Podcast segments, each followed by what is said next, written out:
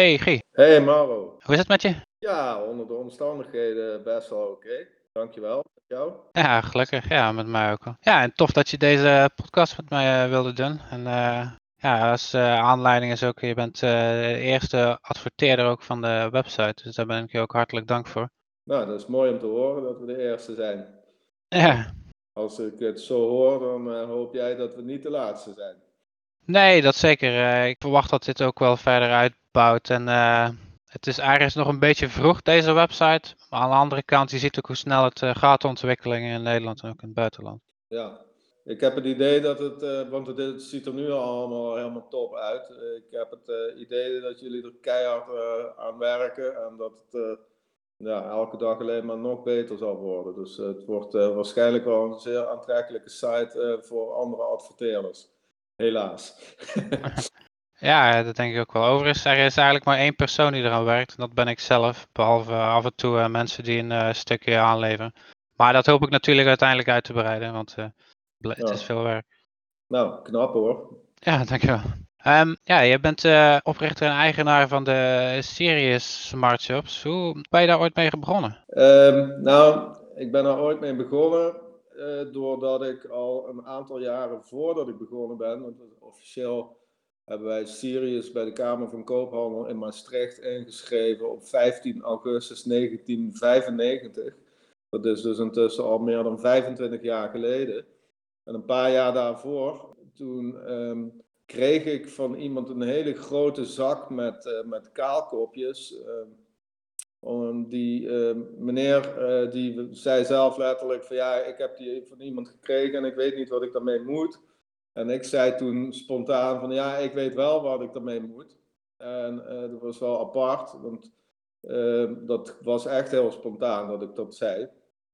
Ik was in die tijd nog rechtenstudent, maar ik ging een paar weken eh, later met, met een paar vrienden drie dagen op camping B van Pinkpop staan. En in een flats was dus kennelijk de gedachte van geef mij die zak maar, dan ga ik dat eerst eens even met mijn vrienden uitproberen en als wij dat dan leuk vinden, dan wist ik intussen dat die paddenstoeltjes legaal waren en dan ja, lijkt ons dat wel leuk om eh, die paddenstoeltjes te gaan verkopen op, op die camping drie dagen. En dat hebben we ook gedaan. En vooral al de eerste ochtend, toen wij nog zelf bij onze tuintjes eh, eh, het leuk met elkaar zaten te hebben, toen kwamen er mensen naar ons toe die de avond van tevoren bij ons van die paddenstoelen hadden gekocht. En die kwamen ons cadeautjes brengen en bedanken, omdat ze de mooiste ervaring in hun leven hadden gehad, dankzij die paddenstoeltjes. En toen dacht ik van jee, hoeveel mooier kan het zijn? Je bent die paddenstoeltjes aan het verkopen, je verdient er geld mee, het is legaal en mensen komen je ook nog bedanken met cadeautjes en je vertellen dat, dat ze de allermooiste ervaring van hun leven hebben gehad. Nou, dat hakt er wel positief in, moet ik zeggen. Ehm, nou, als rechtenstudent zijnde, eh ik studeerde eh, in Leiden, maar ik eh, woonde intussen met mijn toenmalige vriendin in Amsterdam. En ik had een baantje bij een, een koffieshop op de Warmoestraat. Kreeg ik op een, op een dag een telefoontje en iemand zei... Jij moet eens even in de Kerkstraat gaan kijken, want daar is wat aan het gebeuren wat jij wel heel erg interessant en leuk gaat vinden. Nou, dat deed ik meteen. Ik ben naar de Kerkstraat gegaan en ik kwam daar aan bij eh, Gallery Conscious Dreams. En er stond volgens mij, als ik het me goed kan herinneren, toen al een rij tot ongeveer buiten, eh, eh, buiten de deur op de stoep. En dat was een vrij lange gallery was dat, een lange pijp was het gebouw, of ja, het pandje. En eh, die rij die stond tot voor aan de balie en ik ben daar langs doorgelopen. En eh, ik kreeg vrij snel in de gaten dat die rij daar stond, omdat eh, men in Gallery Conscious Dreams begonnen was met openlijk bovengronds ehm, eh, Magic Mushrooms, magische paddenstoelen te verkopen. Dus dat wat wij op die camping hadden gedaan, deden deze mensen in één keer in een, eh, in een gallery. En daar hadden ze een, een, een, winkel van gemaakt. En ik keek om me heen en ik zag ook allemaal kruiden in, in zakjes en toestanden. En dan wist ik vrij snel van dat het allemaal psychoactieve kruiden waren. En ik zag producten die herbal ecstasy genoemd werden enzovoort. En ik dacht van ja, nou, degene die me dit getipt heeft, die kent mij goed, want ik vond het gewoon helemaal fantastisch. Uh, het was in de hoogtijdagen uh, van, van, van, van uh, de opkomende housegolf overigens. Ehm, ik was zelf ook aan het DJ'en, dus alles viel daar bij elkaar. Ik zag natuurlijk steeds meer mensen eh, om me heen uh, experimenteren met allerlei drugs, uh, waarvan ook uh, levensgevaarlijke drugs die uit het illegale circuit kwamen. En um, hier was een winkeltje ontstaan dat allerlei natuurlijke alternatieven aanbood voor die experimenterende jongeren. en die producten waren allemaal legaal. Dus ik dacht van wauw, hier moet ik meer van weten. En ik vroeg meteen, uh, is de eigenaar er ook? Uh, ja, ja, die uh, zit hier achter. Ehm, mag ik even met hem spreken? Ja, dat is goed. Dan mocht ik meteen langs de balie, werd het gordijntje opengetrokken. En bij de afstapje zat op een stoeltje, zat een meneer met een blauw champignonenkratje op zijn knieën. En daar waar, had hij papieren zakjes in. En dan was hij verse paddenstoelen was hij daarin aan het vullen. En die meneer, dat was Hans van der Hurk. En, dat was dus de allereerste smartshophouder ter wereld. En ik zei tegen uh, Hans meteen, uh, hebben jullie al een groothandelsprijslijst? Nee, nee, zei hij, daar, zijn we nog maar, daar zijn we nog mee bezig. Maar kom over een paar weken maar eens terug. Ja, is goed, zei ik. Dat, dan kom ik over een paar weken terug. Toen ben ik weggegaan. En toen uh, ging ik naar de koffieshop waar ik aan het werken was. En toen dacht ik, nou weet je wat, misschien zijn ook wel wat van die producten die daar verkocht worden. Uh, niet per se meteen dat ik aan die paddenstoelen dacht, maar wel smart producten. Zijn misschien ook wel interessant voor die bezoekers van die koffieshop uh, die hier binnenkomen. Want er waren ook allemaal vitamine mixen bij in poedervorm, die smart drinks werden genoemd. En toen dacht ik van ja, dan kun je dat hier uh, smart drinks gaan aanbieden aan die coffeeshop uh, bezoekers die van over de hele wereld hier naartoe komen. Dat leek me wel leuk en ik stelde dat voor aan, aan de eigenaar. Maar die eigenaar die had daar geen interesse in. En ehm, toen kreeg ik mijn, mijn vriendin aan de telefoon en ehm, ik vertelde haar dat verhaal. Eh, dat die eigenaar dat geen goed idee vond. En uh, zij, zij, ja, zij vond dat wel een heel goed idee. En toen zei ze, nou Guy, als ik jou was, zou ik uh, je vader gaan vertellen dat jij gaat stoppen met je rechtenstudie. En dan ga je zelf zo'n winkeltje beginnen. Want je hebt, heel vaak heb je hele goede ideeën en dan voer je die niet uit, omdat je maar met die rechtenstudie bezig blijft. En zij had eigenlijk waarschijnlijk wel goed in de gaten dat als ik zou afstuderen en advocaat zou worden, dat dat eigenlijk gewoon helemaal niet mijn leven zou zijn. Dus ze zei van, joh, stop nou met die studie, ga dat aan je vader vertellen en begin zo'n winkeltje, want als je dat niet doet, dan krijg je daar later spijt van. Nou, toen heb ik uh, gezegd, dat ga ik doen. En uh, toen kreeg een neefje van me aan de telefoon. En uh, met dat neefje, die was er ook bij toen we die paddenstoelen op, op camping van Pinkpop hadden verkocht. En dan hadden we mee afgesproken dat we alles altijd samen zouden doen. En die studeerde in Maastricht, studeerde die cultuur en wetenschappen aan, uh, aan de Universiteit van Maastricht. En die zei, toen hij mijn verhaal hoorde, van, ik zei van ik ga dat doen. Toen zei hij van, mag ik meedoen? Toen zei ik, nou ja, we hebben afgesproken dat we altijd alles samen zullen doen. Dan doen we dit ook samen. En ja, zo gezegd, zo gedaan en afgesproken. En uh, toen zijn we samen in de tuin van de ouders van mijn neefje, waar uh, achter in de tuin op een zonnige dag die twee vaders klaar zaten om te wachten wat we hun kwamen vertellen, zijn we dat gaan vertellen. En tot onze grote verbazing uh, vatten ze dat heel positief op. En uh, waren ze natuurlijk wel zo slim om ons erbij te laten beloven dat we ooit nog onze studie zouden afmaken. Um, daar heb ik natuurlijk af en toe, ik heb mijn vader leeft nog, hij is net 80 geworden. En af en toe maak ik nog wel eens een grapje, omdat ik natuurlijk zeker dagelijks nog wat aan mijn rechtenstudie heb. En als er dingen voorbij komen die echt best wel interessant zijn, dan maak ik wel eens het grapje, zo word ik nu ontslagen van mijn verplichting om mijn studie nog ooit af te maken. Maar ik ben er nog steeds niet van ontslagen en intussen 25 jaar uh, later de, ja, de tweede smartshophouder ter wereld. Want uh, ik ben blijven teruggaan naar Hans van der Hurk om te vragen of hij die, die uh, die uh, groothandelsprijslijst nou eindelijk een keer af had. En na een aantal weken had hij hem eindelijk af.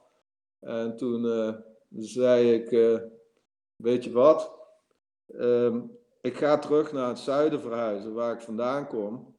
Want dat is meer mijn omgeving. En hier ben ik, ben ik een Limburger in Amsterdam. En als ik dat hier ga doen, dan schieten dadelijk al die winkeltjes als paddenstoelen uit de grond om me heen op. En dan ben ik maar dat Limburgertje uh, tussen die Amsterdammers. En dat ga ik verliezen, dacht ik. En de grap was dat mijn vader uh, in Utrecht ook rechten had gestudeerd. En die is wel advocaat geworden. En die is eerst uh, drie jaar op een groot kantoor in Rotterdam bij Nauta, Nauta Dutil zijn, zijn stage gaan lopen voordat hij zich dan advocaat mocht noemen. ik ben daardoor geboren in, in Schiedam. En, toen hij uh, klaar was uh, met zijn stage, zeiden ze bij Nauta Detail dat ze hem hebben wilden. En uh, omdat ze zeiden dat ze hem wilden hebben, dacht hij: Oh, dan moet ik wel goed zijn. En dan kan ik maar beter voor mezelf beginnen. Maar dan ga ik dat niet hier doen, dan ga ik terug naar het zuiden. Dus hij heeft hetzelfde gedaan. Hij is zijn advocatenkantoor is hij gestart in Maastricht. En uh, hemelsbreed, een paar honderd meter van waar hij zijn advocatenkantoor is gestart, uh, in Wiek, in de buurt van het, uh, van het station van Maastricht. Daar ben ik dus samen met mijn neefje onze allereerste smartshop begonnen. Op Rechtstraat nummertje 47a. Dan zijn we ergens, ja, het gekke is dat ik niet meer precies weet of dat nou, september of oktober is geweest, uh, 95, omdat ik altijd kijk naar de inschrijvingsdatum van 15 augustus 95 in de Kamer van Koophandel. Maar anyway, um, zo begonnen we dat eerste winkeltje en ik had tegen mijn vriendin gezegd van, uh, ah weet je wat, we houden dat appartement hier in, in Amsterdam houden we aan. Uh, want we wonen fantastisch fijn uh, voor een prikkie uh, op de Legmeerstraat. in de buurt van het Hoofddorpplein. En dan bijna bij wijze van spreken onderaan het Leidseplein. Of onderaan het Vondelpark, sorry. En uh, ik had gezegd van joh, we gaan eens zo'n winkeltje beginnen en dan sluiten we dat allemaal aan uh, op een computer. Dan maken we allemaal, dat automatiseren we en dan uh, heb je internet tegenwoordig en dan gaan we na een jaar gaan we terug naar Amsterdam en dan pluggen we daar ook een computer in. En dan regelen, we, regelen we het van daaruit wel allemaal. Nou, van het een kwam het ander, want het werd heel snel een succes. En één winkel in de Rechtstraat werd een tweede winkel uh, op de Oude Tweebergenpoort om de hoek van het Vrijtorf. En er kwam een derde winkel in Remond. En intussen waren we een groothandel gestart met eigen merken en productlijnen. En toen kwam er nog een franchise bij in Eindhoven. En we gingen hele grote feesten organiseren en uh, you name it.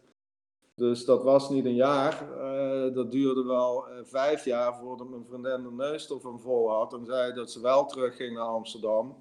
en uh, ik zit nog steeds hier. Dus ja, we hebben best wel wat opgebouwd in al die jaren. Ehm, mijn neefje en ik zijn overigens in 2002 uit elkaar gegaan. Omdat ehm, ja, hij had niet zo die drang om een groot bedrijf op te zetten. En ik had die drang wel heel erg. Dus uh, toen hebben we besloten om uh, ja, uit elkaar te gaan. Ik heb hem uitgekocht en hij is zijn eigen ding gaan doen. En ik ben hier uh, mee verder gegaan. En vandaag de dag ben ik er nog steeds mee bezig. Wauw, is wel een mooi verhaal. En ook al snel bij ja, gaan inzetten op verenigingsniveau. Omdat je al inzag van ja, dit is toch wel goed om, uh, om, om samen sterk te staan. En uh, zo ben je de medeoprichter van het VLOS. Hoe, hoe kwam dat eigenlijk tot ontstaan?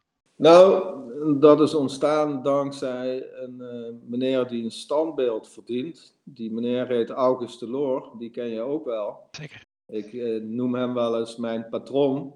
Uh, hij, ja, hij had in de gaten, hij, hij was al, al, al, al, lang voordat wij hiermee begonnen, was hij al actief om, om, om zich in te zetten voor een uh, beter drugsbeleid in, in Nederland. Vanuit, hij, hij, is als straathoekwerker begonnen. Ehm, ja, een heel, heel lang verhaal, wat je beter een keer met August kan doorakkeren in een podcast.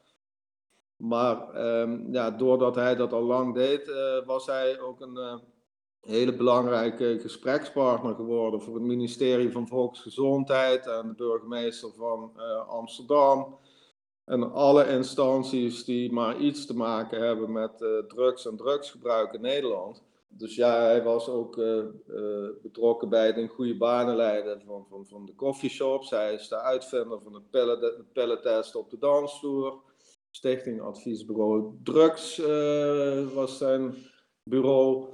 En um, ja, hij had ook in de gaten dat dat fenomeen van die smart shops wel iets was wat interessant was. En overigens uh, had Hans van Hurk ook vroeger bij hem uh, uh, bij Stichting Adviesbureau Drugs gewerkt. Dus ze kenden elkaar. En ja, we hebben daar contact over gehad. En August heeft dat in de gaten gehouden. En ook voor het ministerie in de gaten gehouden. Het ministerie van Volksgezondheid. En um, ja, ergens is toen de gedachte ontstaan dat dit wel eens een hele belangrijke sociale functie kon hebben. En die tijdgeest uh, van de opkomst van de house en ontzettende grote aantallen mensen die aan het experimenteren waren met allerlei psychoactieve middelen. En, en, en, het was wel een goed idee om die winkeltjes uh, die sociale functie toe te kennen. Van, nou, dat zijn allemaal legale alternatieven die geen gevaar voor de volksgezondheid opleveren. En de mensen die die winkeltjes runnen, die willen er ook nog goede uh, voorlichting bij geven. Dus dat past allemaal in het plaatje van het Nederlandse uh, toverwoord voor ons drugsbeleid harm reduction. Hè. Jongeren experimenteren, we weten dat we dat niet kunnen verbieden. We kunnen dan maar beter zorgen dat ze wat kunnen experimenteren met, met, met, met niet al te gevaarlijke of helemaal geen gevaarlijke uh, um, legale middelen. Het liefst natuurlijke alternatieven.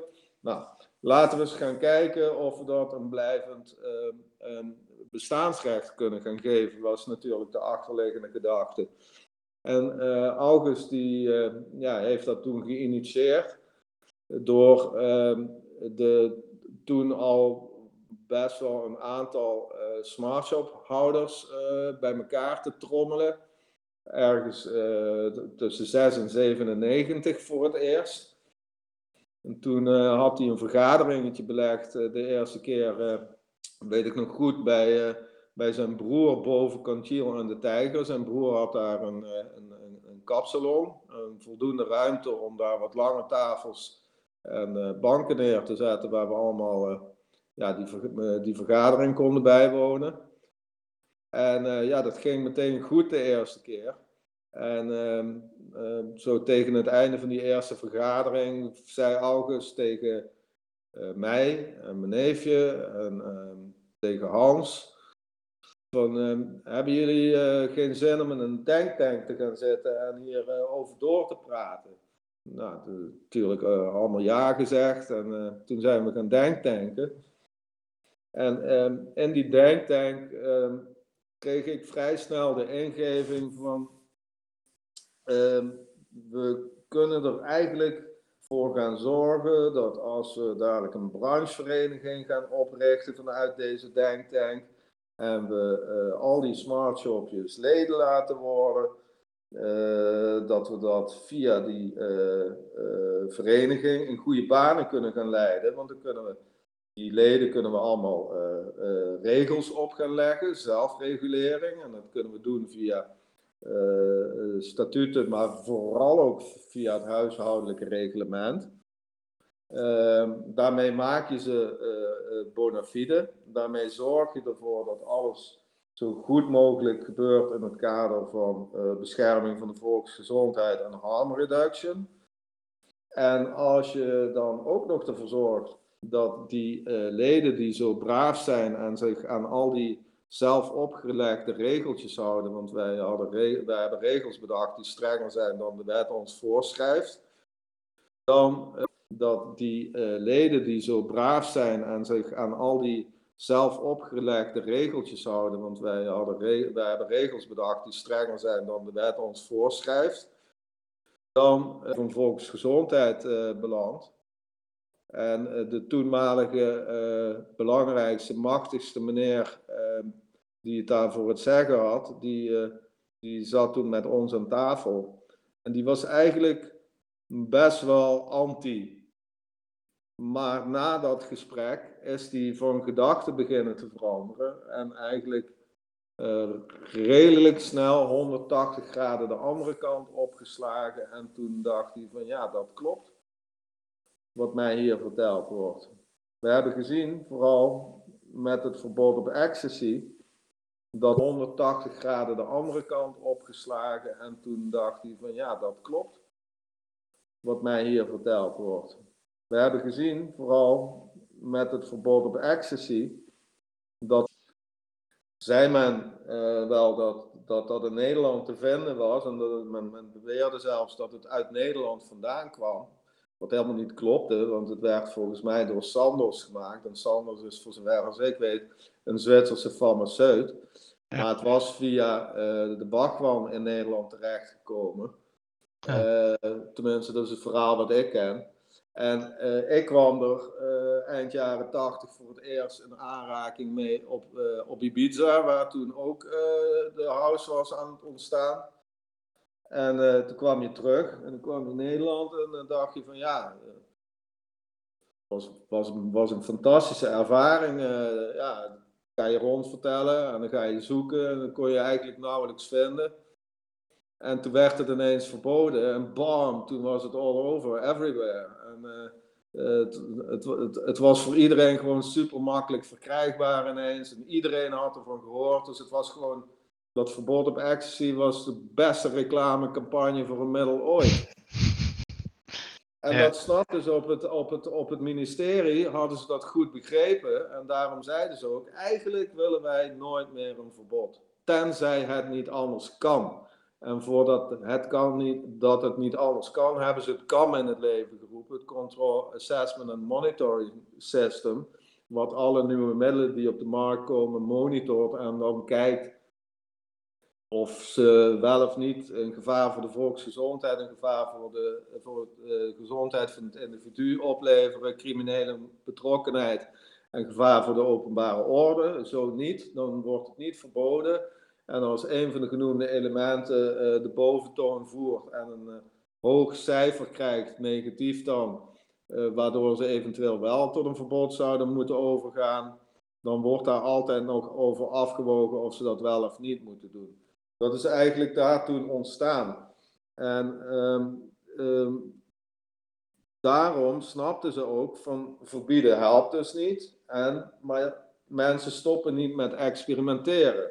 En dan komt hier een uh, uh, particulier initiatief ineens uh, om de hoek kijken en die zeggen: ja, wij kunnen legale alternatieve psychoactieve middelen aanbieden aan experimenterende jongeren en we gaan dat op de best mogelijke manier doen. met als hoofdmotto harm reduction. Zorgen dat er zo weinig mogelijk dingen mis kunnen gaan. Incidentenbeperking is harm reduction in het Nederlands. Natuurlijk streven we er met z'n allen naar om nul incidenten voor elkaar te krijgen. Maar we weten natuurlijk allemaal helaas dat dat niet helemaal realistisch is. Er gaat altijd wel eens een keer wat mis. Dat vinden we vreselijk, dat willen we niet. maar uh, het, het, ik krijg het al bijna niet over mijn lippen, zoals je hoort. Het hoort er helaas bij, maar we willen het niet. Hm. Nou, um, dus wij werden daardoor een gesprekspartner van het ministerie van Volksgezondheid. En er waren toen ook nog wel wat andere ministeries bij betrokken in de beginjaren. En um, door regelmatig met hun te overleggen op het ministerie, is daar een relatie ontstaan. En um, die relatie bestaat nog steeds. En dat wil zeggen dat we daar een uh, vertrouwensband hebben weten op te bouwen. Uh, dat we dus uh, kennelijk, gelukkig, waarmaken en doen wat we zeggen. En dat ze dat heel erg belangrijk vinden daar op het ministerie, die beleidsmedewerkers. Um, nou, in die gesprekken, al vrij snel in het begin, dan kom ik even weer bij dat keurmerk uit, zaten wij daar aan tafel. En toen begon ik al een beetje met mijn vuist op tafel te hameren van joh, je moet eigenlijk een vergunningstelsel snel in het leven gaan roepen voor die smart shops. Want ze schieten nou eigenlijk wel letterlijk als paddenstoelen uit de grond allemaal. En je wil wel dat het beheersbaar blijft. Uh, het moet er dan niet te veel worden, want dan raak je de controle kwijt dadelijk. Um, en toen kregen we uh, op een gegeven moment te horen Oh, en toen zei ik ook van, uh, ja, en dan uh, moeten we daar een keurmerk voor krijgen. Uh, en dat moeten jullie dan goedkeuren. En ehm, het volgende gesprek kregen we te horen dat ze daarover gehad hadden, over nagedacht hadden. En toen zeiden ze, ja, dat met dat vergunningstelsel, dat, dat, dat, dat kunnen we helemaal niet gaan doen. Uh, want daar is geen wettelijke grondslag voor. En daar moeten we heel veel wetten voor gaan veranderen om dat in het leven te kunnen roepen. En dat vinden we allemaal niet nodig. Uh, want de markt is nu onder controle. En dat was eigenlijk een, een pluim die wij van hun kregen. Want dat, ze gaven ons het gevoel dat dat mede dankzij ons was.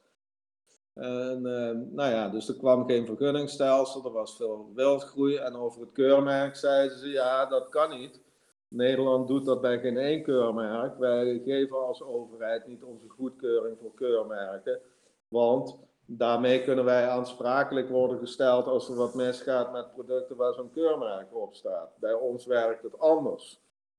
Het adagium in Nederland is in ieder wordt geacht de wet te kennen. Dus als je deelneemt aan een spelletje, dan moet je je aan de wet houden. En als je je aan de wet houdt, dan is het allemaal prima voor ons. Uh, nou ja, daar zaten we dan maar mooi mee te koekeloeren met die goede uh, bedoelingen van uh, begin dan met vergunningen en geef ons goedkeuring over het keurmerk. Ehm, maar kreeg gelukkig een ingeving van, nou ja, oké, als we geen keurmerk goedkeuring kunnen geven, dan doen we dat anders. Dan maken we zelf een vignet van het Vlos logo en dat deponeren wij als een merk. En uh, dan kun je namelijk ervoor zorgen dat alleen maar uh, de merkhouder uh, toestaat wie er gebruik mag maken van dat vignet. Dan krijg je hetzelfde. Want als iemand gebruik maakt van het vignet en heeft geen toestemming van de, keurmerk, of van de merkhouder, dan pleegt die merkinbreuk en dan kun je dat verbieden en ook schadevergoeding eisen. Dus dan hebben we alsnog een verkapte vorm van een keurmerk in het leven geroepen. En dat hebben we allemaal gedaan. Dus uh, ja, er zijn, uh, er zijn uh, intussen zo'n 50 leden. die, ja, dat zijn de trouwe leden van, van de VLOS.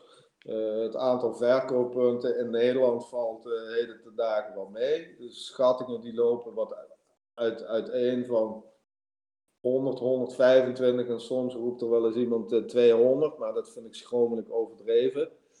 En uh, ja, er zijn inderdaad veel verkooppunten die dan geen lid van de Vlos zijn, maar dat zijn ook niet echt uh, smart shops puur zang.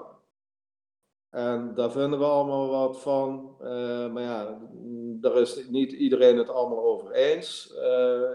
Nevertheless proberen wij vanuit de Vlos er altijd voor te zorgen dat zowel de leden als de niet-leden zich allemaal netjes aan de regels houden. Uh, Natuurlijk eh, zijn wij geen, eh, geen, geen politie of wat dan ook, maar ja, we proberen het via het verspreiden van de boodschap zoveel mogelijk voor elkaar te krijgen, omdat we natuurlijk willen dat inderdaad alles zo goed maar mogelijk gedaan wordt en dat er het liefst niets misgaat met experimenterende jongeren.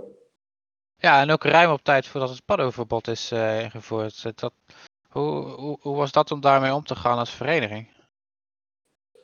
Ja, kijk, ik, ik, omdat ik nummer 2 was na Hans, sinds 95 en nu al meer dan 25 jaar er, uh, erin zit, heb ik echt, ik, ik, heb echt alles meegemaakt. Hans heeft een paar jaar geleden heeft hij, uh, gezegd, ik stop ermee, ik stap uit de branche, ik ga wat anders doen. Ik had hem trouwens van de week wel nog even aan de telefoon, dus we hebben nog, nog steeds leuk contact met elkaar. Uh, en we hebben het ook nog wel steeds over de branche als we met elkaar uh, praten. Uh, maar ik hoor wel bij de mensen die inderdaad in de afgelopen 25 jaar alles mee hebben gemaakt. En ehm, ja, Kruijf zei altijd, elk nadeel heeft zijn voordeel. Maar ik zeg ook wel eens, elk voordeel heeft zijn nadeel. Dus mijn uh, rechtenstudie heeft veel voordelen. Uh, maar het heeft ook wel eens het nadeel dat ik dingen misschien te goed begrijp. En als ik ze te goed begrijp en daar ook nog een enorm gevoel. Ik kan niet tegen onrecht, dat heb ik echt, dat vind ik vreselijk. En dat hebben wij wel meegemaakt. Uh, en ook het paddoverbod is daar een ontzettend afschuwelijk voorbeeld van. Juridisch gezien, het helemaal snappen en ook nog daadwerkelijk letterlijk van alle deskundigen over de hele wereld gelijk krijgen. Van jullie hebben gelijk, juridisch gezien. Er werd zelfs een brief gestuurd vanuit de secretaris-generaal uh, van de United Nations International Narcotic Control Board naar de toenmalige uh, minister van Volksgezondheid, waarin verteld werd dat paddo's niet onder uh, het verdrag vielen van de Verenigde Naties. Dus dat die niet verboden waren wat hun betreft voor in geen enkel United Nations lidstaat. En ehm, nou, we hebben behoorlijk moeten, moeten, moeten battelen, zeg maar. Eigenlijk vooral dankzij de media die er ontketend was door, door twee journalisten. Ehm, en waardoor het ook bij, uh, bij de politiek terecht was gekomen en uh, bij, bij minister Klink, die daardoor eigenlijk ook geen kant meer op kon. Uh, en ja, wij hebben toen met rechtszaken geprobeerd om het paddoverbod te voorkomen.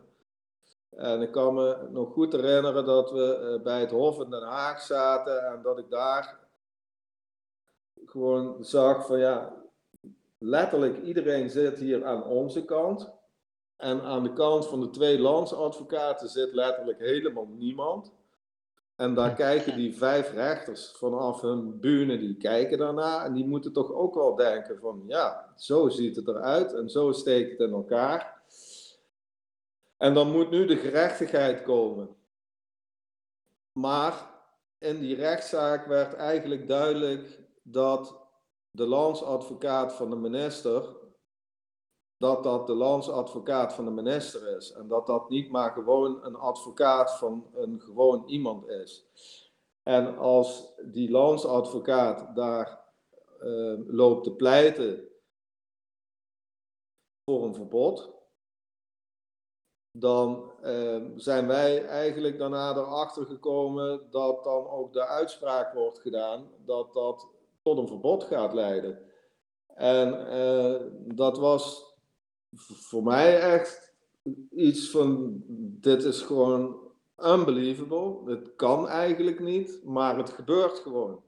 Want er werd vervolgens ook nog een of andere enorme waslijst met allemaal paddenstoelen gepakt. En die werd dan op de opiumlijst gekwakt. En daar moesten we het dan maar mee doen. Uh, het was gewoon een voldongen feit.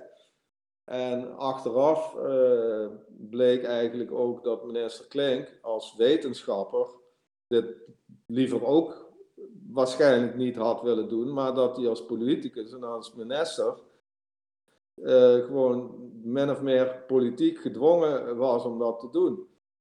En uh, ja, daar moet je maar mee zien klaar te komen dan, als je het allemaal misschien wel te goed begrijpt. We hebben nog een heel groot geluk gehad, want toen we het vonnis gingen bestuderen, toen kwamen we er vrij snel achter dat de truffels niet verboden waren, die waren niet op de lijst gezet. En uh, toen werd het natuurlijk interessant om uh, eerst met een dikke vandalen op het advocatenkantoor erbij te gaan kijken van, is een paddo nou uh, hetzelfde als een truffel, ja of nee? En toen zagen we al uh, aan de definitie in de dikke vandalen van nee, dat is helemaal niet hetzelfde. duidelijk verschil. Dus misschien hebben we de truffels wel overgehouden. En toen hebben we nog een, een mycoloog, een prof uit, van de Landbouw Hogeschool Wageningen ook gevraagd van, nou, kijk daar eens naar, hoe zit dat? En die zei ook, nee, dat is niet hetzelfde, dat is een andere definitie. En nou, dat hebben we dus inderdaad onder de aandacht gebracht van de desbetreffende ja, politici, beleidsmedewerkers. En dat werd ook bevestigd. ja, die truffels die zijn niet verboden. Toen er daarna Kamervragen over gesteld waar, werden, heeft minister Klink ook uitgelegd hoe dat zat. heeft er ook meteen aan toegevoegd ook dat die paddock-kroketjes niet verboden had. En uh, dat had er vooral ook mee te maken, wat hem betreft, dat uh, de problemen met die paddo's eigenlijk hoofdzakelijk werden veroorzaakt door de zogenaamde drie dagen toeristen in Amsterdam. Waren allemaal uh, toeristen die met goedkope vluchten voor een lang weekend naar Amsterdam kwamen. En dan hier alles naar, begin, naar, binnen begonnen te gooien wat, zoals men dat zegt, God verboden heeft.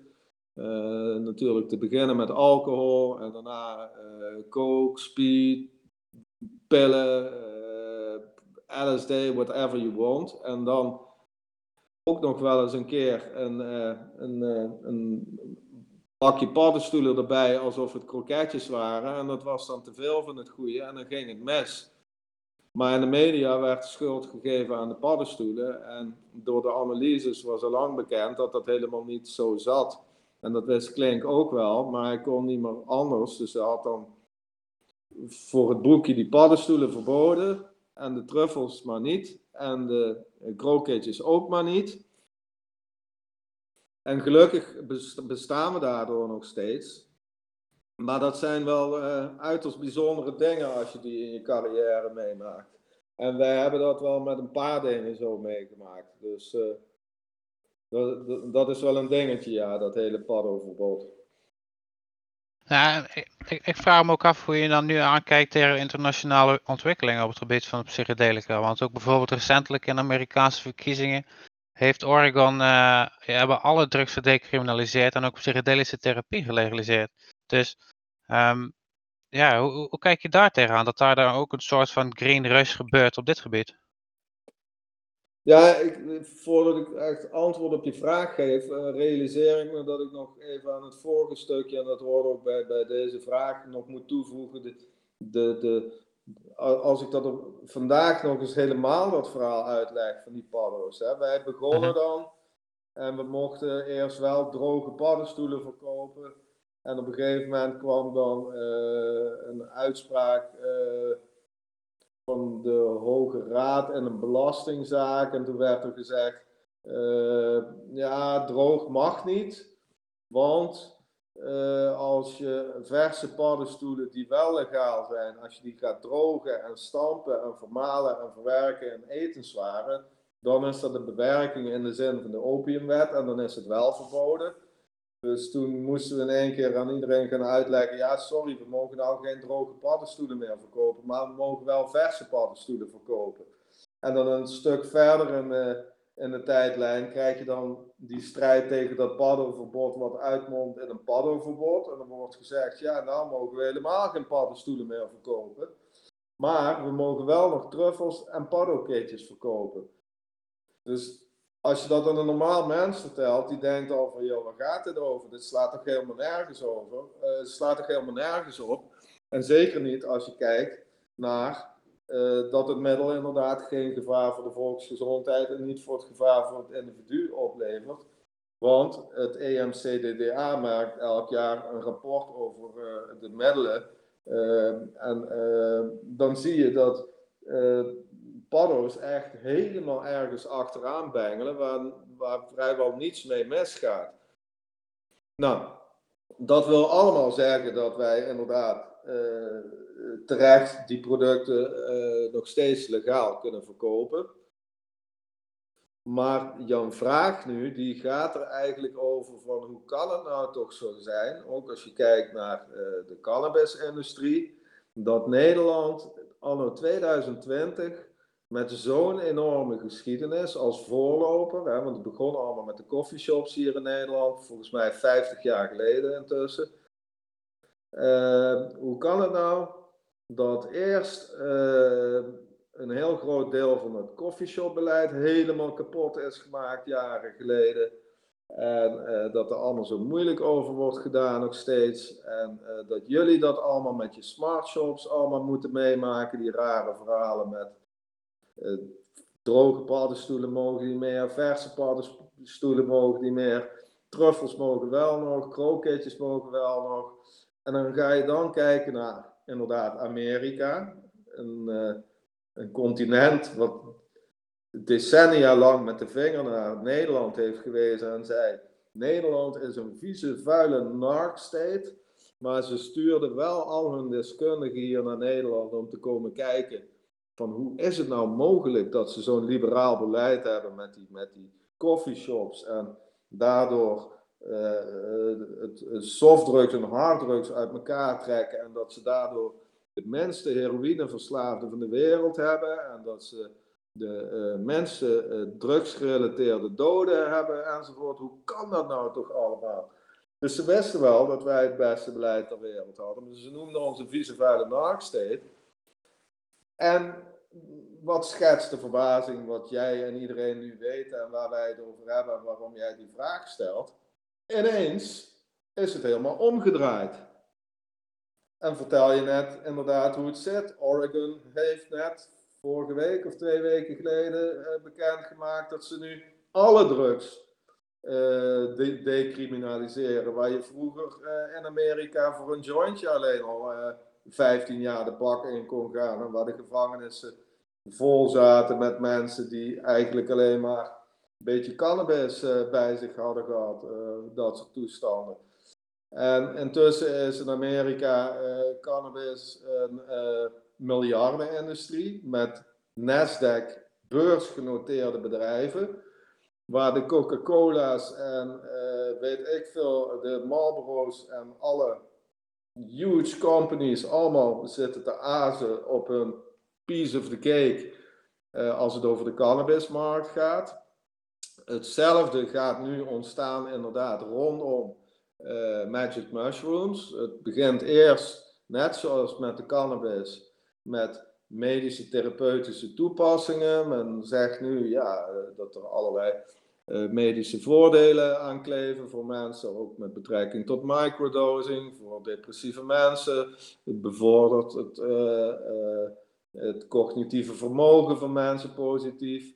In um, Silicon Valley wordt er veel gemicrodosed, waardoor die mensen daar ontzettend creatief zijn. En allemaal dingen bedenken waar de hele wereld gebruik van maakt. En ga zo maar door. Dus uh, ik voorzie dat dat inderdaad hetzelfde zal gaan verlopen met uh, magische paddenstoelen, magic mushrooms, als met de cannabis. Uh, eerst doen ze het via het tussenstapje medisch en daarna wordt het ook recreatief allemaal oké gevonden. Misschien dat Oregon dacht, weet je wat, wat een flauwekul. We doen het gewoon meteen in één keer met alles. We decriminaliseren dat. We gaan niet meer moeilijk lopen doen.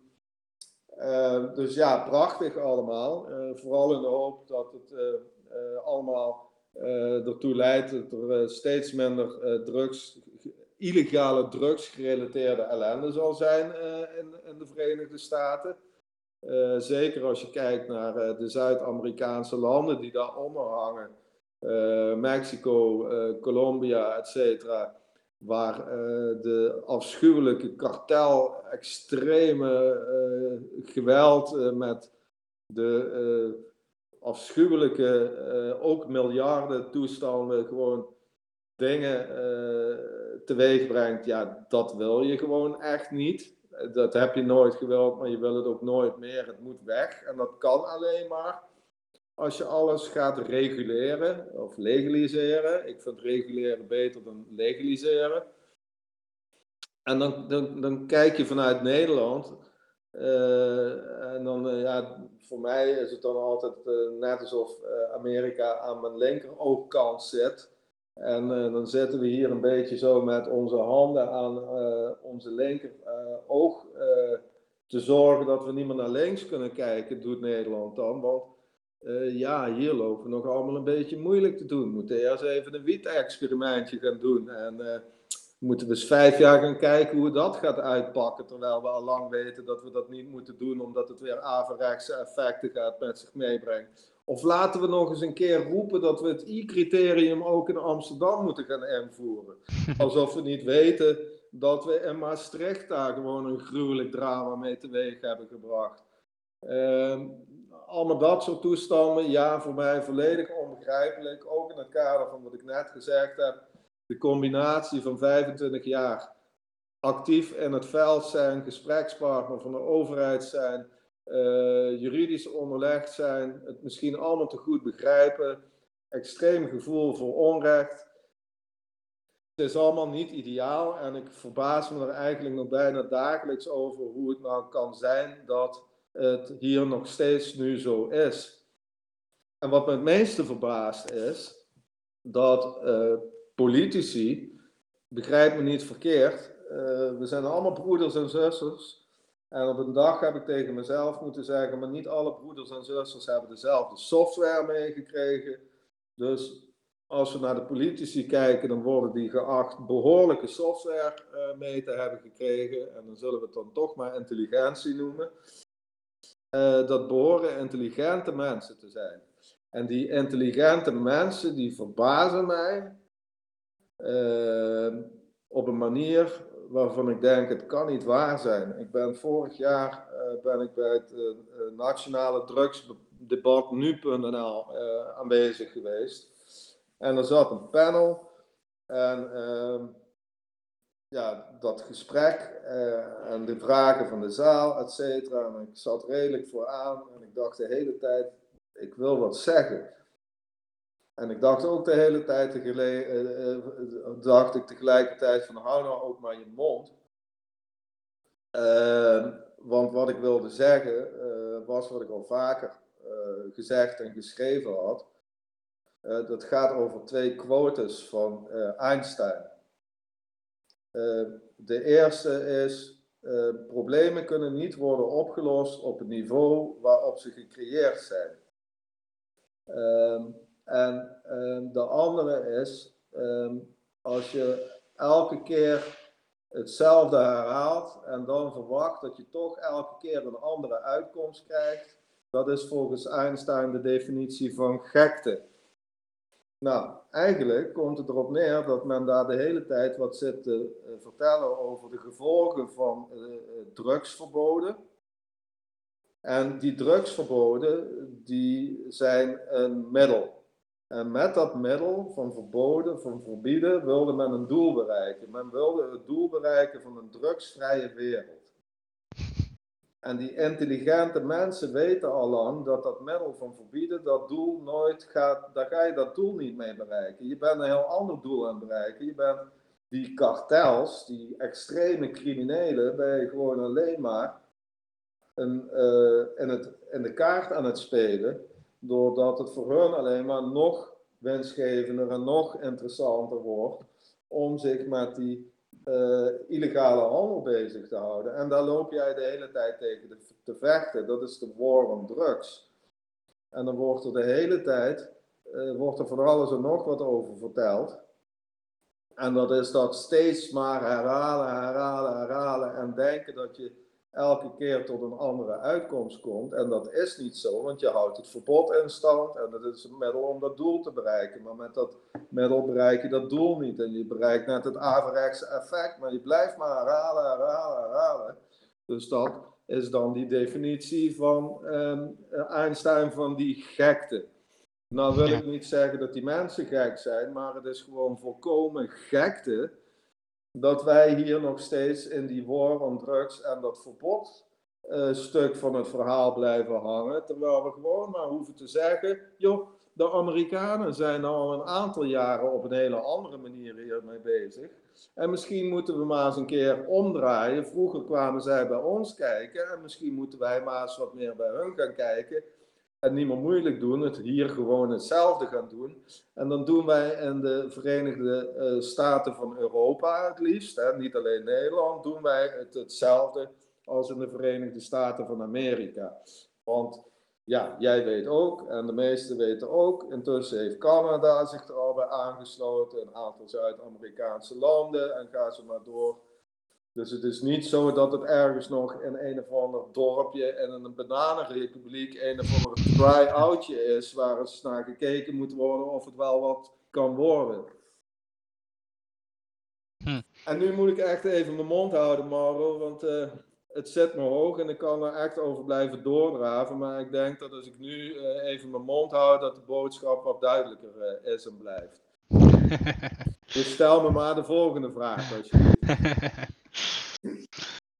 Nou ja, op dit gebied, het, het, het verlos is ook, uh, zoals, je, zoals ik denk ik kan stellen, ook een, een blauwprint geweest voor het, uh, voor het CAN, het Cannabinoïde Adviesbureau in Nederland, waarbij je ook uh, medeoprichter bent en bestuurslid.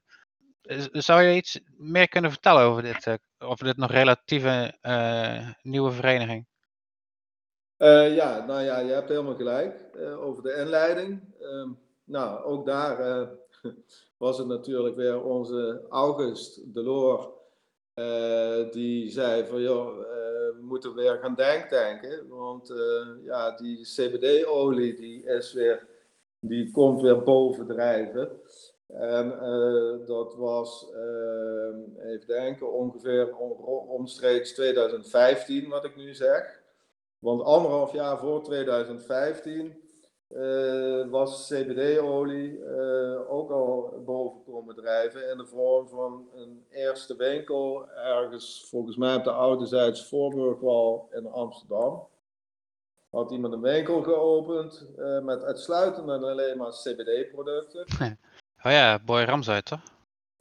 ja, nou, nu jij het zegt, was dat die meneer, ja. die opende die winkel en nou ja uh, die had daar uh, aan de voorkant had hij dat allemaal uh, mooi gedaan en binnen had hij het allemaal mooi gedaan. hij trok de aandacht. Hij trok kennelijk ook de aandacht van helaas overleden lieve meneer burgemeester van der Laan. En burgemeester van der Laan, zoals we allemaal weten, dat was een ruimdenkende, echte intelligente man die uh, niet zomaar van het verbieden was en die de boel in goede banen wilde blijven leiden, uh, ook qua drugsbeleid in Amsterdam. En um, nou ja, die had gehoord van dat CBD-winkeltje en kennelijk had iemand hem erbij verteld dat dat misschien wel cannabis gerelateerd zou kunnen zijn. En die heeft toen uh, August gecontacteerd, maar ook de senior inspector bij uh, toen nog IGZ, wat nu IGJ is. Uh, want die senior inspector bij IGZ, dat is de meneer die zeg maar, zo noem ik dat altijd, de basis over de medicijnwet en de opiumwet en ook beslist over handhaving. En hij had aan die beide heren gevraagd van, joh, ga daar eens kijken bij dat winkeltje, want ik weet niet goed wat ik daarmee aan moet. Uh, nou, ze zijn gaan kijken. En uh, dus ook uh, inderdaad de senior inspector van IGZ is gaan kijken. En die keek daar rond en uh, die zei vrij snel, ik ga deze winkel sluiten. En ehm, toen werd er natuurlijk gevraagd van waarom ga jij dan deze winkel sluiten? Toen zei hij, nou, ten eerste, voor op de gevel, uitstraling naar buiten toe. Dat lijkt wel een beetje een apotheek. Dat is niet de bedoeling. Uh, hier binnen op al die producten staan allemaal medische claims. Dat mag niet. Maar het allerbelangrijkste, in die uh, CBD-olie, daar zit THC in. En dat kan niet. Uh, want dan valt het onder de definitie van hennepolie, zoals die op lijst 1 van de opiumwet staat opgenomen. Dus tent werd gesloten. Ehm, maar anderhalf jaar eh, later uh, bleek CBD-olie naar boven te kruipen. Uh, ja, omdat mensen die ermee mee in aanraking kwamen, er vrij snel baat bij hadden.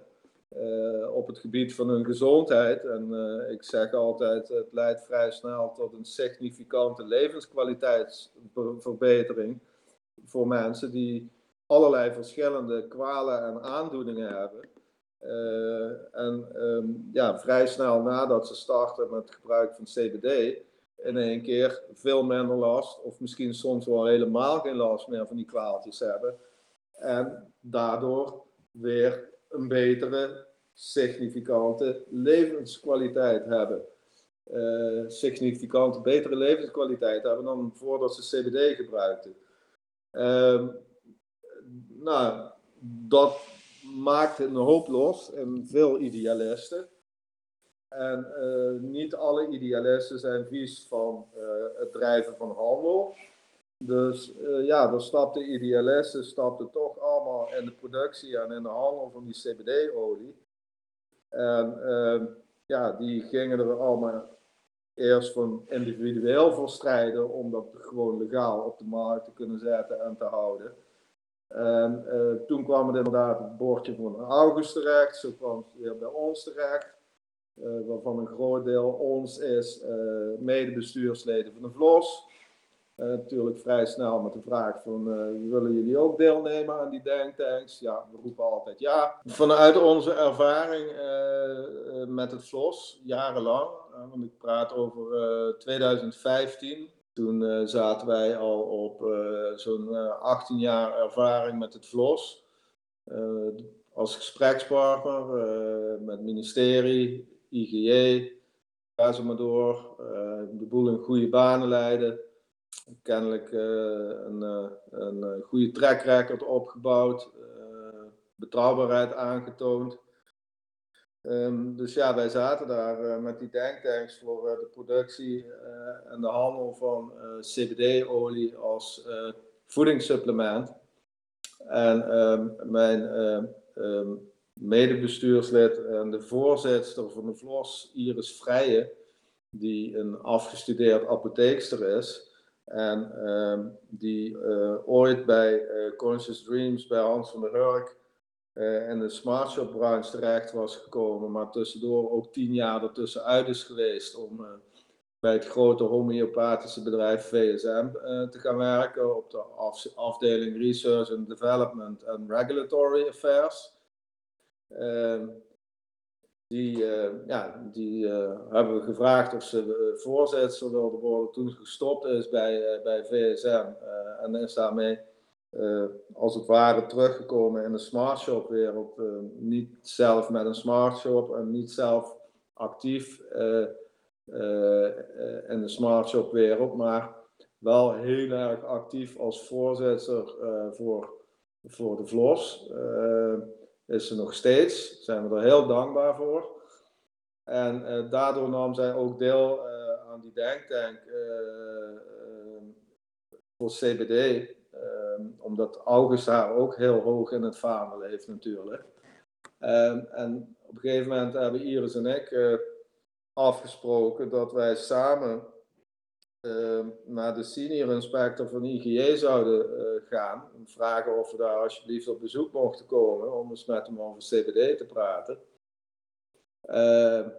en daar waren we gelukkig eh, meteen welkom. Dus toen zijn we daar naartoe gegaan kantoor in Utrecht. En uh, ja, toen begonnen we een beetje over die CBD te praten. En ja, wilden we graag weten hoe er nou tegenaan werd gekeken, vooral door hem. En nou, toen kregen we ontzettend bijzonder antwoord van hem te horen. en dat bedoel ik ook echt uit de grond van mijn hart bijzonder. Want wat bleek nou? Diezelfde man die die winkel in Amsterdam had gesloten, die wij ook vanuit het Vlos kennen, want die man is een apotheker. En ehm, eigenlijk is hij heel fair. misschien moet ik zelfs niet het woordje eigenlijk in de zin gebruiken. Hij is heel fair. Hij is heel strikt. Hij legt de lat langs de, langs de wet.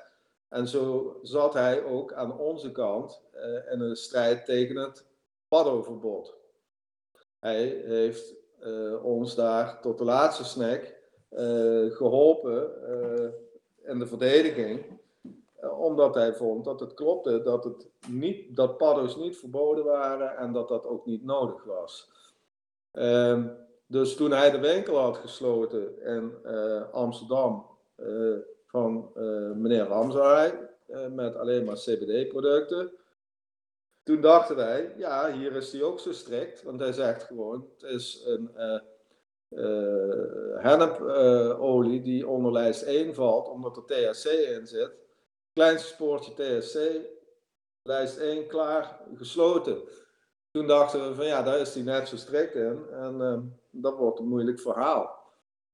Maar toen wij daar zaten, toen uh, bleek heel snel dat hij die anderhalf jaar niet stil had gezeten en had gedacht: ik heb die winkel gesloten en dat was het dan, klaar, armen uit. Nee, hij had anderhalf jaar de tijd genomen om er heel goed over na te denken hoe het nou zat met die CBD-olie. Uh, als je kijkt naar de medicijnwet en als je kijkt naar de opiumwet. En hij noemde toen een aantal regels op, uh, waarvan hij zei, als die CBD-olie aan deze regels voldoet, dan kan hij vrij verkocht worden als voedingssupplement. En het belangrijkste was uh, dat uh, het THC-gehalte niet hoger dan 0,05% mocht zijn. En hij legde daarbij uit dat dat te maken heeft met uh, de regels van de medicijnwet. En dat 0,05% wordt gezien als een technische verontreiniging die bij het productieproces kan en mag optreden. En als er maar zo weinig van zo'n stofje in een product zit, uh, van die technische verontreiniging, en het daardoor ook nog geen psycho actieve werking heeft, dan uh, zegt men dat is hetzelfde als dat het er niet in zit. En uh, dan hoef je dat niet op het etiket te vermelden.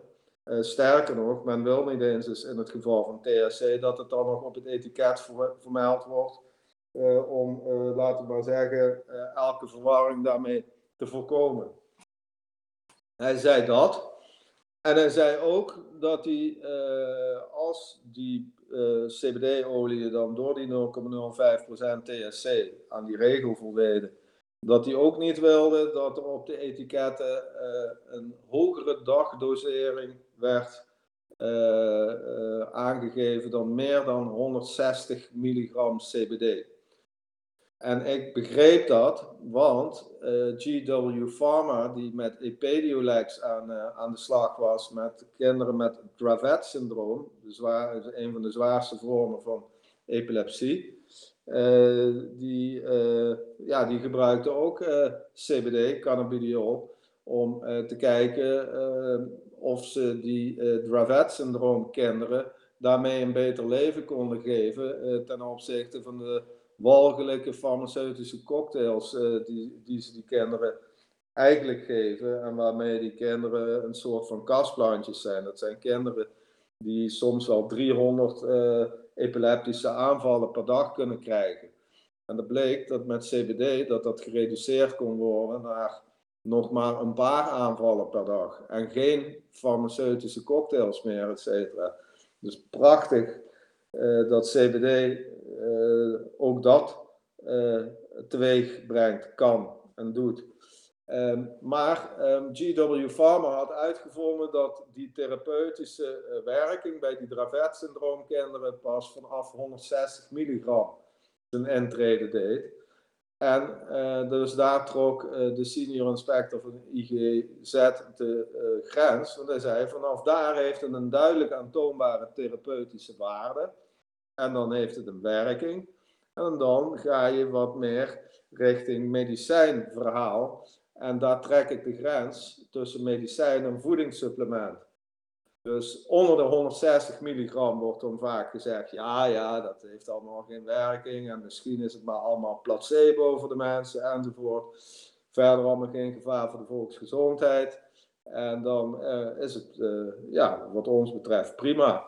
Uh, dus nou, van het setje regels, daar heeft uh, Iris op basis van haar kennis en kunde als apotheekster en uh, tien jaar ervaring op, uh, op, bij VSM op Research Development heeft een industriestandaard geschreven.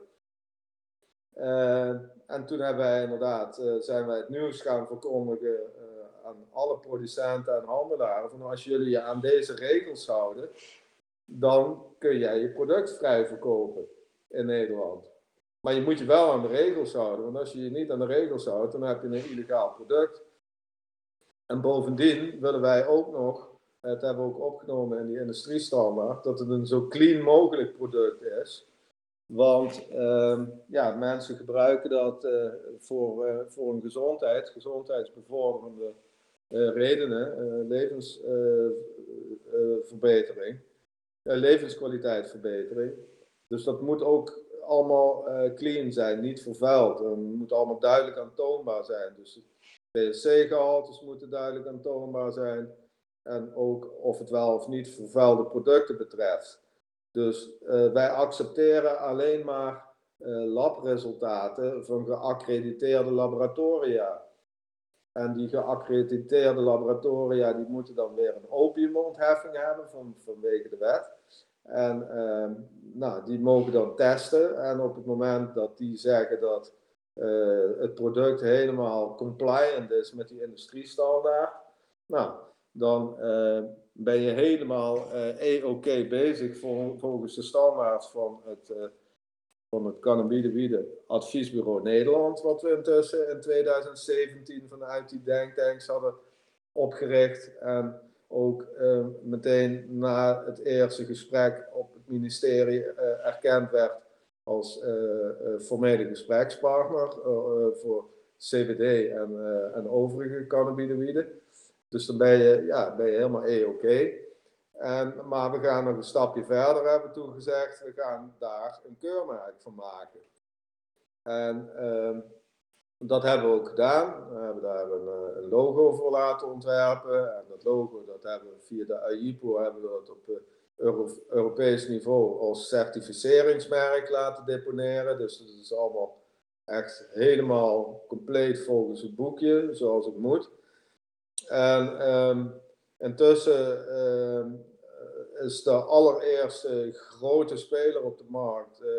Jacob Hooy al de, de, de trotse uh, eerste uh, keurmerkgerechtigde, die het ook al op, op producten heeft kunnen aanbrengen. Er staan er nu nog een aantal in de wachtlijst en we hopen dat het steeds meer worden.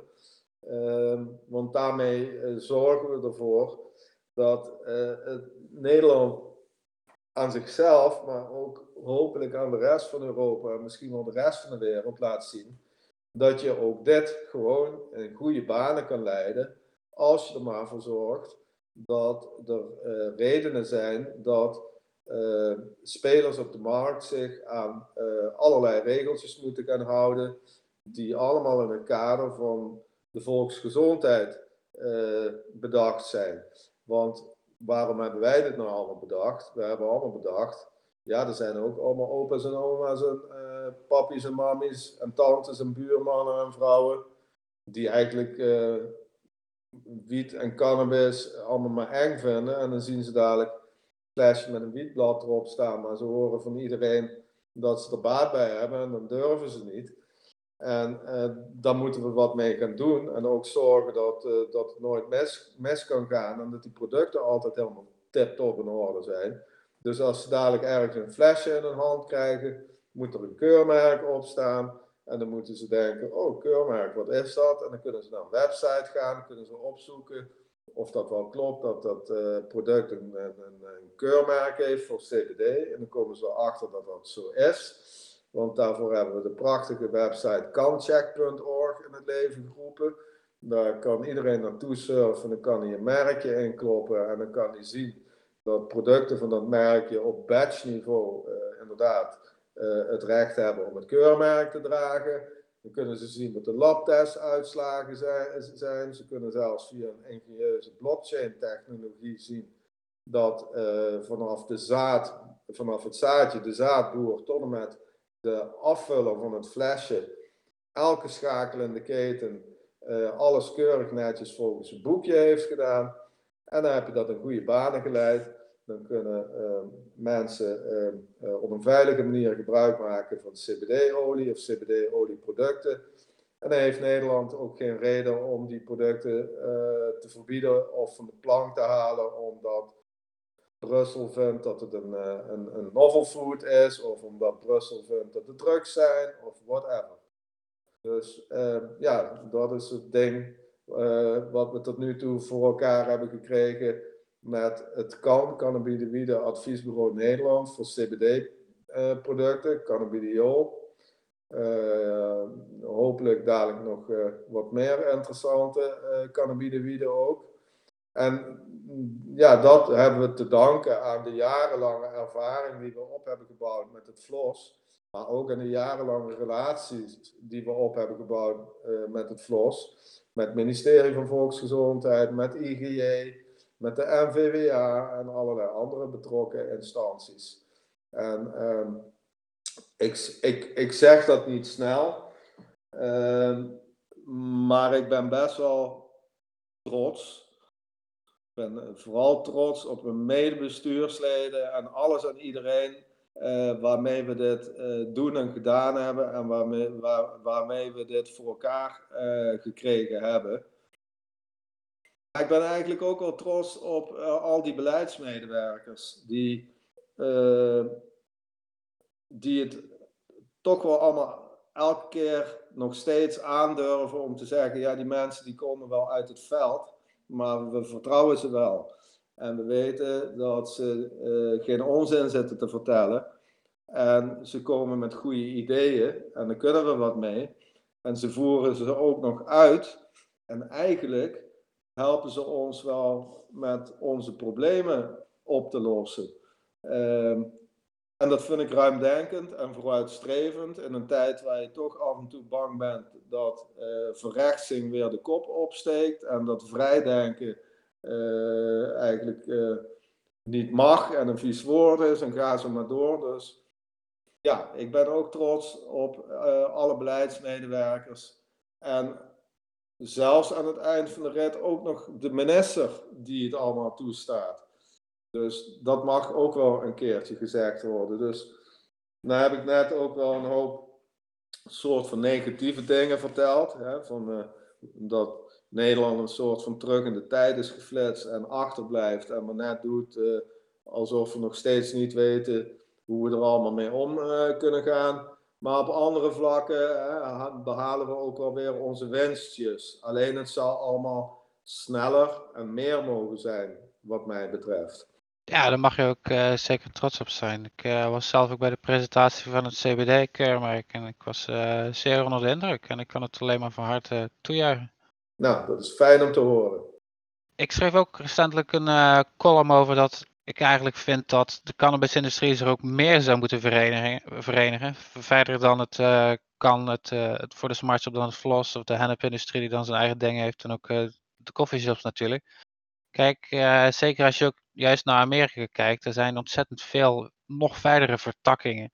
Bijvoorbeeld organisaties die opkomen voor juist specifiek de vrouwen in de cannabisindustrie, zoals Women Grow. En ehm, ja, andere organisaties of ideeën als een vakbond voor, het, uh, uh, voor de medewerkers in de cannabisindustrie of het coffeeshoppersoneel of een bond voor de growshop. Hoe, hoe sta jij tegenover deze ingeving? Um, ja, ik sta er ik sta er natuurlijk heel positief tegenover. Want zoals je wel hoort, ben ik wel van, van, van het verenigen en van de branchevereniging en het opkomen voor het hogere algemeen belang. Ehm, voor de gebruikers, ehm, maar ook voor, uh, voor, voor, voor, de, voor de industrie, zoals jij dat noemt. En ehm, ik kan me nog goed herinneren dat uh, uh, ongeveer, zal het zijn geweest, jaartje of 15, 16, misschien 17 jaar, 16, 17 jaar geleden. Toen heeft August op een gegeven moment tegen mij gezegd: uh, Guy, binnenkort is er Cannabis Castle van Ben Dronkers, een bijeenkomst van alle uh, coffeeshopbonden. Want er, waren al, er zijn nog steeds allemaal verschillende coffeeshopbonden.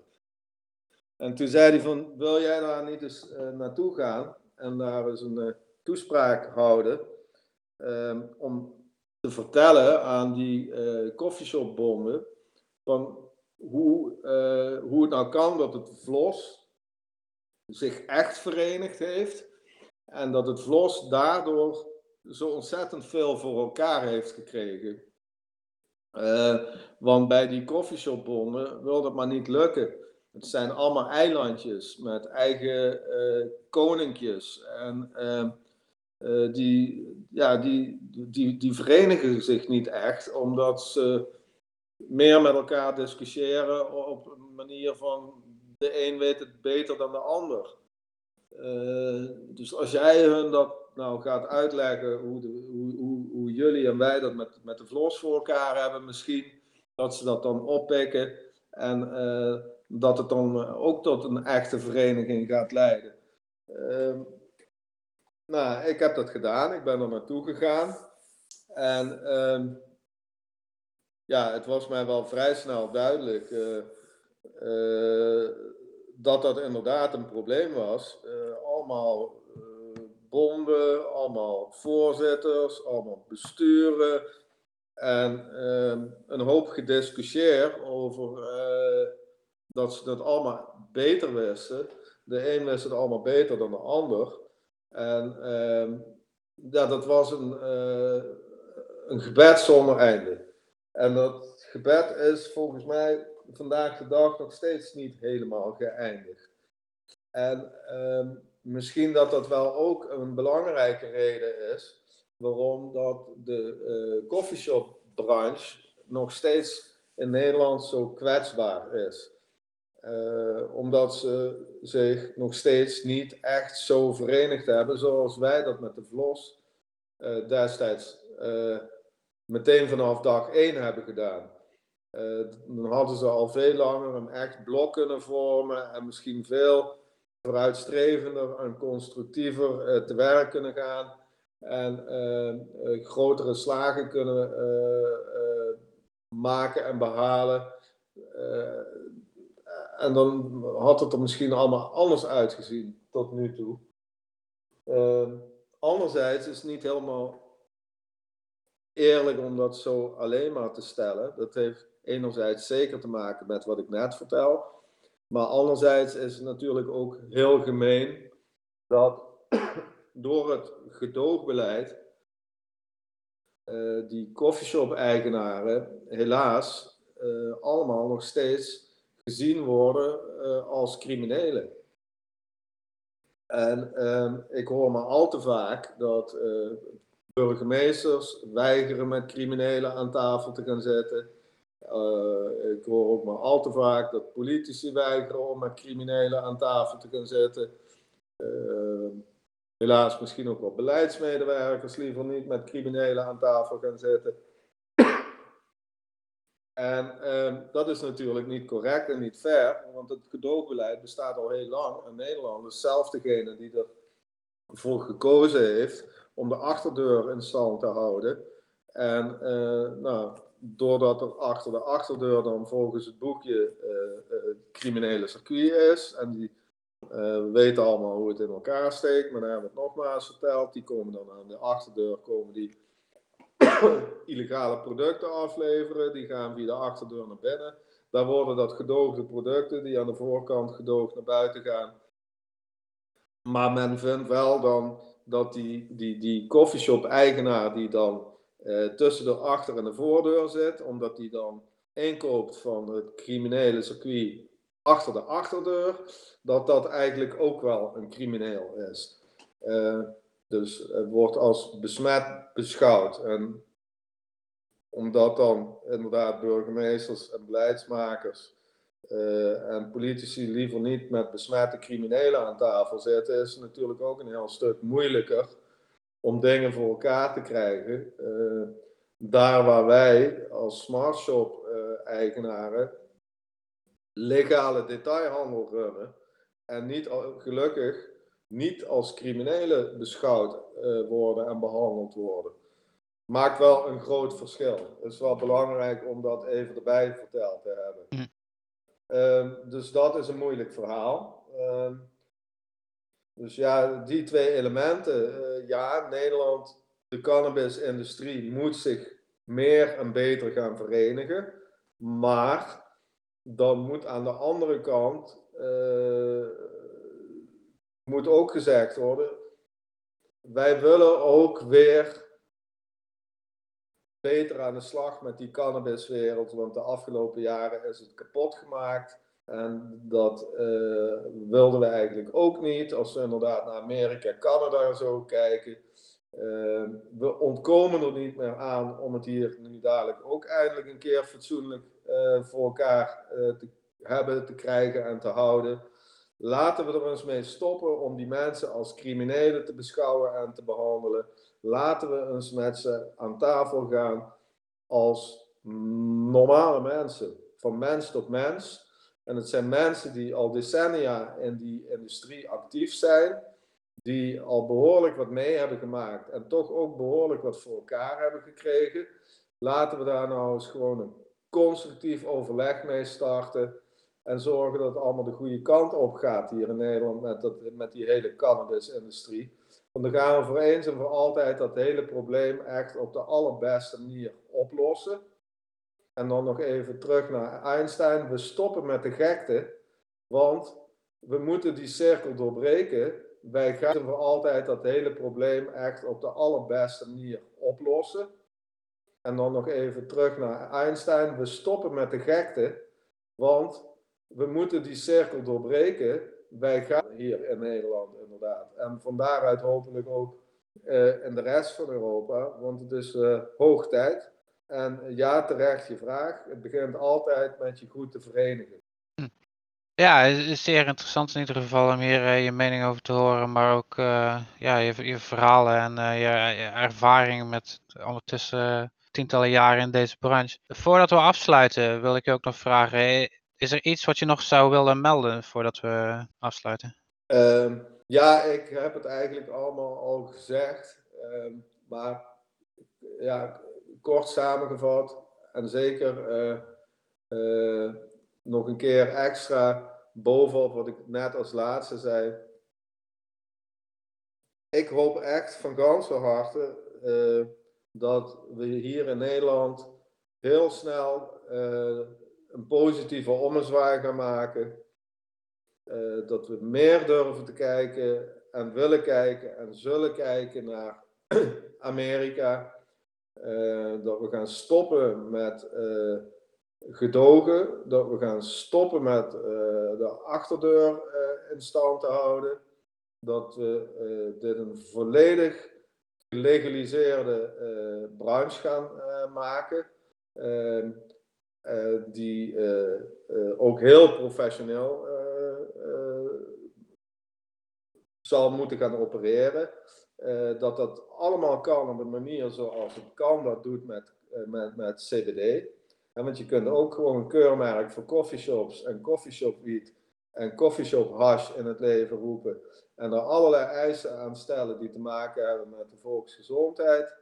Uh, zeker als je het over het, over het drama van vervuilde wiet hebt enzovoort. Kan allemaal. En het is gewoon heel simpel. Het is een keuze. En ik vind dat Nederland anno 2020, ook al is het jaar bijna afgelopen, nu echt die keuze moet maken. Stoppen met de gekte.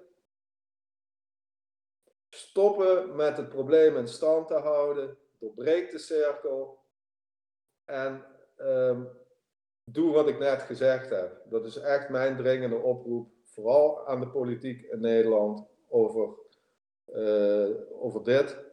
En daarmee ook het eh, hele Nederlandse drugsbeleid. Til het naar een nog hoger niveau. Laat zien dat wij de allerintelligentste mensen ter wereld zijn. Ja, lijkt me een uitstekende boodschap om eh, mee af te sluiten. Enorm bedankt in ieder geval voor het zijn van mijn eh, zeventiende podcastgast alweer. En eh, ik hoop dat je nog een eh, hele mooie dag hebt. Heel graag gedaan en jij ook hartelijk bedankt. En ook nog een hele fijne dag.